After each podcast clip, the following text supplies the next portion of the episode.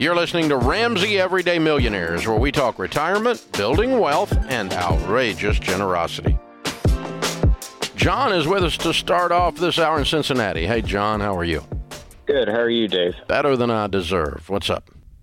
So uh, I'm going to give you a quick background um, before I ask my question. So I'm 28.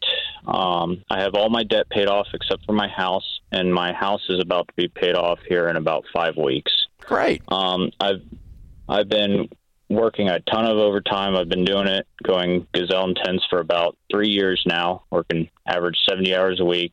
Had a baby with my wife, and uh, so my question really is is about what kind of advice you could give a young person like me that's in my position because I'm kind of lost uh, on a path and I don't really have a path, and I'm I'm starting to be burned out. Um, so just looking for some advice. Sounds like you got a path. Sounds like you got several. Sounds like you're a new father and you're a husband and you're working to pay off some debt and you're working a professional job. Are none of these paths? Are you not feeling a certain way? Sounds like you got some pretty pretty important, pretty cool what, path. What, what path is missing? I don't know. I just felt like I uh, worked so hard, and now that I'm about to cross this finish line with paying off my house too, at such a young age, I just feel like I'm I'm really burned out, and I can't light the fire back in me and get me going again. Okay, number one, you you don't need to light a fire back in you. You're fine. Yeah. Um, uh, number two, we don't tell you to we don't tell folks to do what you've done.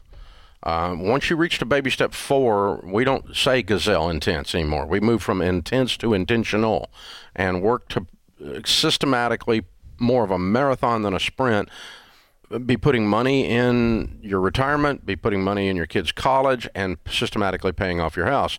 But 70 hours a week to stay gazelle intense to pay off your house is not what we tell folks to do. It's okay that you did it; you didn't do anything wrong, but uh, no wonder you're burnt out. In other words, you, you fried your you fried your brain, man. You put it on egg and put it on the skillet on the th- uh, on the dadgum uh, stove. So, you know, l- let's just say, hey, let's uh, work 40 hours a week. Uh, systematically save for retirement, save for my kids' college, increase my generosity, and uh, go on a vacation. Yeah, go on a vacation. Put your feet up, rock the baby. Oh my gosh! I mean, what's wrong with that number? Um, uh, what are what are you what, what are we missing here? You need a new goal. Is that what you're saying?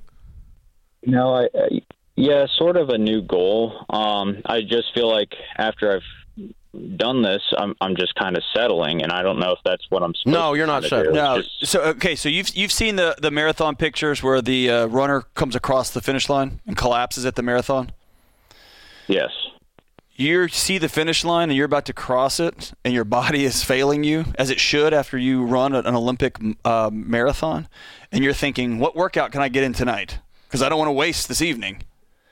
And what every coach and trainer on the planet would say, you need to take a couple weeks off Take some time. I see. Rejuvenate, relax. Your next goal and mission and purpose and thing, it'll come to you, man. That's just who you are. You're a driven guy. You're going to go make it happen. You're not settling.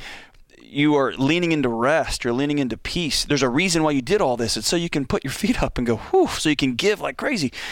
You're there now, and you're going to have to practice what that feels like because you've never experienced that. It's yeah, an, it's all new feeling. What what we're saying is is there is as much dignity in running a marathon as there is a sprint. And right now, you think the only thing that is that is worthy is sprint. So if I'm not sprinting, I'm settling. I see. And you're playing a much different, longer game. Yeah, play the, now. You're playing long ball, man. Yeah. Okay. Different game. Right. And, and I'll tell you, the key to all Olympic workouts is not the workout program; it's the rest program. It's teaching these Olympic driven athletes to put their feet up, to rest, to take get some peace, so that when they get back into the game, they are full in. I'm gonna throw a book at you. All right, there's a oh, an old book a buddy of mine named Bob Buford wrote called Halftime, and the premise Halftime. of the book, Halftime by Bob Buford. The premise of the book is that men in particular spend the first half of our lives in acquisition mode. The second half okay. in the in in search of significance. Now, this is in the case of a guy with a life well lived, Okay. But what happens sometimes to men, and you're not a candidate for this, but what, what you've observed with maybe friends that are a little bit older than you, or I have when I was in my 20s or thir- late 20s, early 30s, is a guy will kind of be winning the quote success game, and it's not it's not fulfilling because acquisition doesn't fulfill. There's only so much of that you can, you know, eat enough lobster it tastes like soap, and so there's only so much gathering of stuff that is fulfilling. After that, you need significance. And so, where you're going to find great joy and depth and soul refreshment is in working for significance rather than uh, acquisition. Because what you've done so far is an excellent job on the acquisition stuff.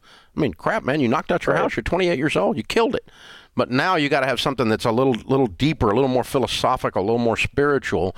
Uh, and if and the guys that don't do that, and again, I'm not accusing you of this, but just for the rest of your edification, what happens to guys is they just keep going and going and going and going, think acquisition, acquisition, acquisition, and then they get all this stuff and all these these accolades, and it's still not enough. And so that's when we that's when they have what we call a midlife crisis. They go get other wives and other yeah. homes. Yeah, they go out, you know, the red convertible and the blonde secretary, and right, here we go, you know, and so or whatever the whatever the stereotype right, is of a midlife crisis, right? So. Um, uh, no disrespect to you blonde secretaries, but the, uh, but the, uh, uh oh my gosh, but the, you, that's what happens yeah. is you don't if you don't intentionally change that gear mm-hmm. at that at that apex, um, you're, you're, you will fill it up with the wrong stuff. Here's a fun uh, adventure you and your wife can go on. Um, go t- take a half day retreat in the next week or two and ask her this question Who do we want to become now that we've done all of this? Another half day serve soup at the homeless shelter. There you go. And let's get up three or four books that we want to read together over the next few months as we start thinking about who are we going to become. And also, let's make service a regular part of our marriage, of our giving back to our community. That'd be incredible. Yeah. And yeah, it's it is the best part of life, and it's the best part of money. Yeah actually, is the live like no one else so later you can live and give like no one else. You got to do that second part. Yeah. The live and give part, uh, you know, enjoying things and continuing to embrace things and do things and so forth. And, um, you know, I was with a group of guys last night. Um, one of the guys said, "Hey, I want to ask you guys some questions. Can we gather up?" And I just, "Yeah, I'm always in for that. That's fun." And um, real philosophical thing, kind of thing on the back porch, right? But it was this whole this whole idea that you know, what we what, what are we going to do now that matters? Mm-hmm. You know, and man, that's just you, you got to live a life with that kind of intensity, yeah. that kind of intentionality. That's a different thing. That's where you are, man. You're in a really good place, and your question is not weird. No, it's an actually a very, very good question and a very good place that you're in, that you find yourself in. But be intentional about the next steps. Thanks for tuning in to Ramsey Everyday Millionaires. To check out all our podcasts, just search Ramsey Network on Apple Podcasts, Spotify, or wherever you listen.